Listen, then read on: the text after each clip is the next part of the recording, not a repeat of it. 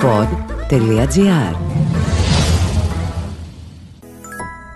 Η Σίκινο, σύμφωνα με την ελληνική μυθολογία, πήρε το όνομά της από τον Σίκινο, τον εγγονό του Διόνυσου, το θεό του κρασιού και του γλεντιού. Σήμερα στη Σίκινο, το κτήμα Μάναλι λειτουργεί με ανανεώσιμες πηγές ενέργειας και παράγει ποιοτικά κρασιά με χαρακτήρα. Η σειρά Σίκινος με λευκό, ροζέ και ερυθρό και τα μονοπικυλιακά μαυροτράγανο, ασύρτικο και το γλυκό λιωσάτο. Κρασιά Μάναλι, μυθικό κρασί με κυκλαδίτικο αέρα.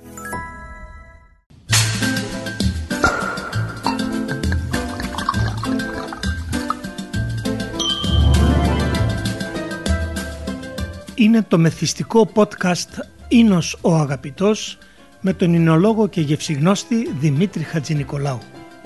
Ένα αρωματικό σεριάνι στον θαυμαστό κόσμο του κρασιού.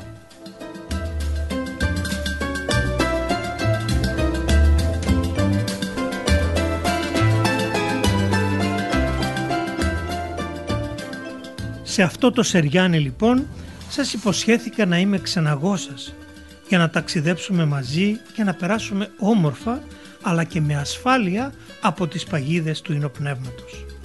Στόχος μας είναι να φτάσουμε στον μαγευτικό προορισμό που είναι το παλάτι του ελληνικού πνεύματος. Στο δρόμο μας θα συναντήσουμε λωτούς, σιρήνες, λεστριγόνες και κύκλοπες αλλά με προστάτηδα την Αθηνά και σύμμαχο τον Διόνυσο τον πλέον δημοφιλή Θεό της αρχαιότητας θα προσεγγίσει ο καθένας τη δική του ηθάκη χαρούμενος και εντυπωσιασμένος.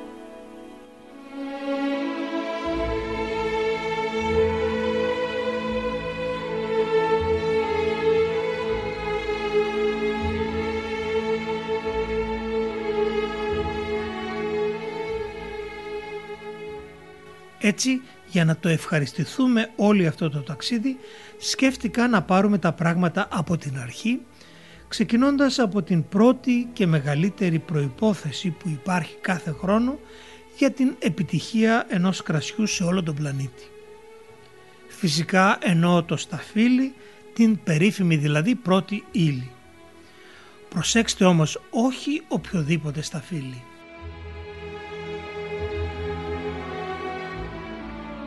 Είναι σίγουρο ότι όλοι μας δοκιμάσαμε κάποτε κάποιο γλυκό τσαμπί που αγοράσαμε από τη λαϊκή. Πρόκειται για μια βρόσιμη ποικιλία όπως η γνωστή Σουλτανίνα, η Φράουλα, η Βικτόρια, το Μοσχάτο Αμβούργου και πολλές άλλες ακόμη. Υπάρχουν όμως και τα ευλογημένα ινοστάφυλλα που ευδοκιμούν μέσα σε ιστορικά αμπελοτόπια και προορίζονται να μετατραπούν σε μούστο που θα βράσει όπως λέει ο λαός και στη συνέχεια θα γίνει κρασί στο εινοποιείο.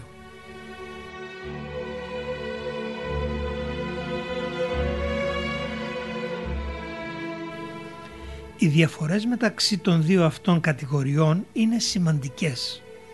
Για παράδειγμα, στα βρόσιμα σταφύλια νιώθει κανείς την τραγανή και γλυκιά τους σάρκα μέσα στη ρόγα, ενώ αντιθέτως τα ινοστάφυλλα κρύβουν μέσα τους περισσότερο χυμό που δεν είναι και τόσο νόστιμος λόγω της μεγάλης οξύτητας που περιέχει συνήθως.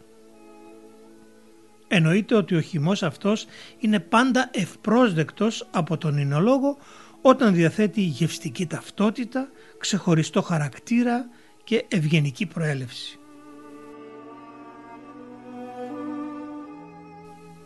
Επειδή μάλιστα τον τελευταίο καιρό ακούμε συχνά τη φράση η υγεία είναι το σημαντικότερο πράγμα, μπορώ να σας διαβεβαιώσω ότι κατά τη στοιχεία η υγιεινή κατάσταση των σταφυλιών όταν φτάσουν φυσικά στο εινοποιείο μαζί με την οριμότητά τους διαδραματίζουν κυρίαρχο ρόλο στην αμπελουργική τους πορεία. Ωστόσο, τα εινοστάφυλλα έχουν και κάποιες κρυφές ευαισθησίες, κάποιες προτιμήσεις αλλά και απαιτήσεις ειδικά στην φάση των ζυμώσεων. Είναι αυτές που διαφοροποιούν τους επώνυμους και πολύτιμους ίνους από τους σπάνιους και χαρισματικούς. Πράγματι, για να αποκτήσουν τα ζηλευτά αυτά χαρακτηριστικά, τα σταφύλια όλου του κόσμου ανταγωνίζονται μεταξύ τους σε ένα μαραθώνιο 12 μηνών, ώστε να εξασφαλίσουν τις τρεις προϋποθέσεις τις οποίες φροντίζει πάντα ο καιρός ή για να είμαστε πιο ακριβείς ο καλός Θεός.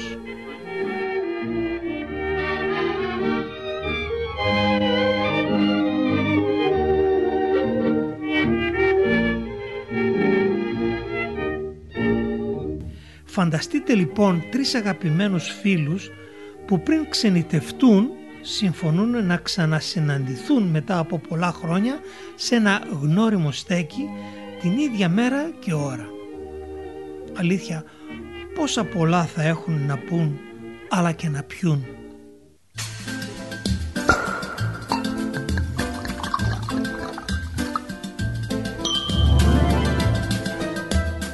Οι τρεις φίλοι λοιπόν στο αμπέλι είναι η οξύτητα που αποτελεί και την κορμοστασιά της παρέας, τα σάχαρα με την απαραίτητη γλύκα που θα μεταμορφωθεί σε ενόπνευμα και το άρωμα, δηλαδή τα φυσικά πρικιά που κουβαλά κάθε ποικιλία από τα γενοφάσκη της.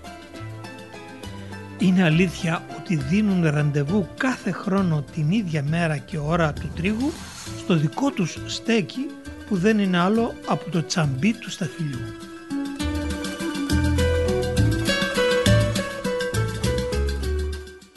Αν λοιπόν κάποιος από τους τρεις καθυστερήσει και δεν προλάβει να εμφανιστεί μέχρι τη στιγμή που το ψαλίδι του τριγητή κόψει τον ομφάλιο λόρο από το φυτό, τότε θα έχουμε μια δύσκολη χρονιά και για το κρασί μας.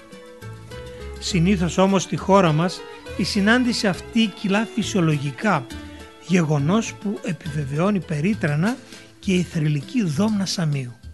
Πρόκειται για ένα αποκλειστικό ντοκουμέντο που φύλαγα για εσάς πολλά χρόνια στο κελάρι μου. Ξεκινά μόνη της ένα παραδοσιακό τραγούδι ακαπέλα και στη συνέχεια την αγκαλιάζει η ενορχίστρωση και ερμηνεία του αδερφού μου Βασίλη. Μπαίνω με στα μπε μωρέ μπαίνω με στα μπε. Μπαίνω με στα μπελί σαν νοικοκύρα μωρέ σαν νοικοκύρα να κι ο νοικοκύ μωρέ να κι ο νοικοκύ να κι ο νοικοκύρης που έρχεται κοντά. Μωρέ που έρχεται κοντά. Έλα νοικοκύ μωρέ έλα νοικοκύ Έλα νοικοκύρη να τριγήσουμε μωρέ να τριγήσουμε κόκκινα στάφη μωρέ κόκκινα στάφη. Κόκκινα στα φιλιά να πατήσουμε. Μωρέ να πατήσουμε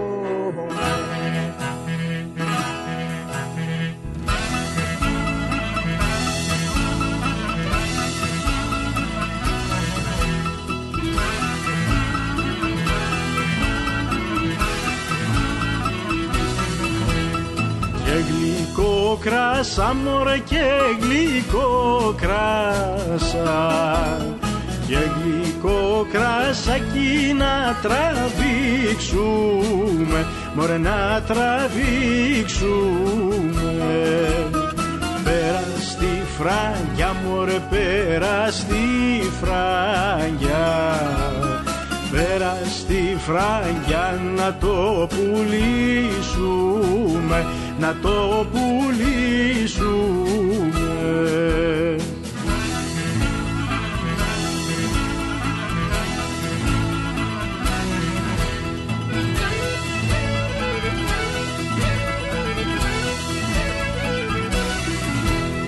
Γρόσια και φλουριά μωρέ γρόσια και φλουριά Γρόσια και φλουριά να καζαντήσουμε Να καζαντήσουμε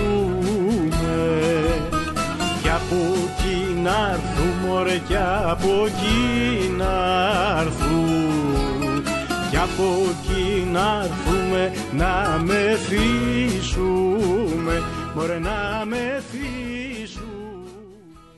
Ξέχασα να σας πω ότι το τετραψήφιο νούμερο πάνω σε κάθε ετικέτα υποδηλώνει τη χρονιά παραγωγής, δηλαδή την εσοδεία του κρασιού, που ουδεμία σχέση έχει με την ημερομηνία της εμφιάλωσής του. Όσο για τις καλές και τις καλύτερότερες χρονιές, σύντομα θα τα ξαναπούμε.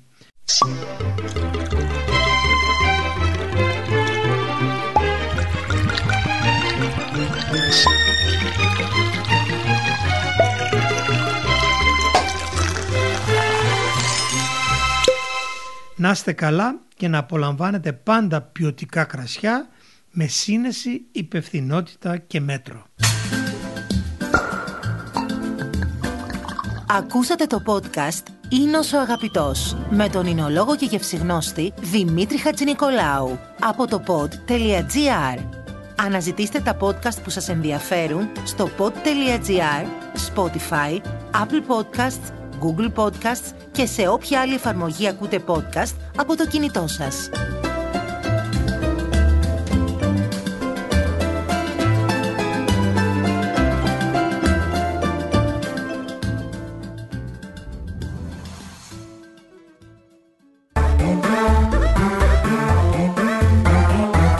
Pod.gr. Το καλό να ακούγεται.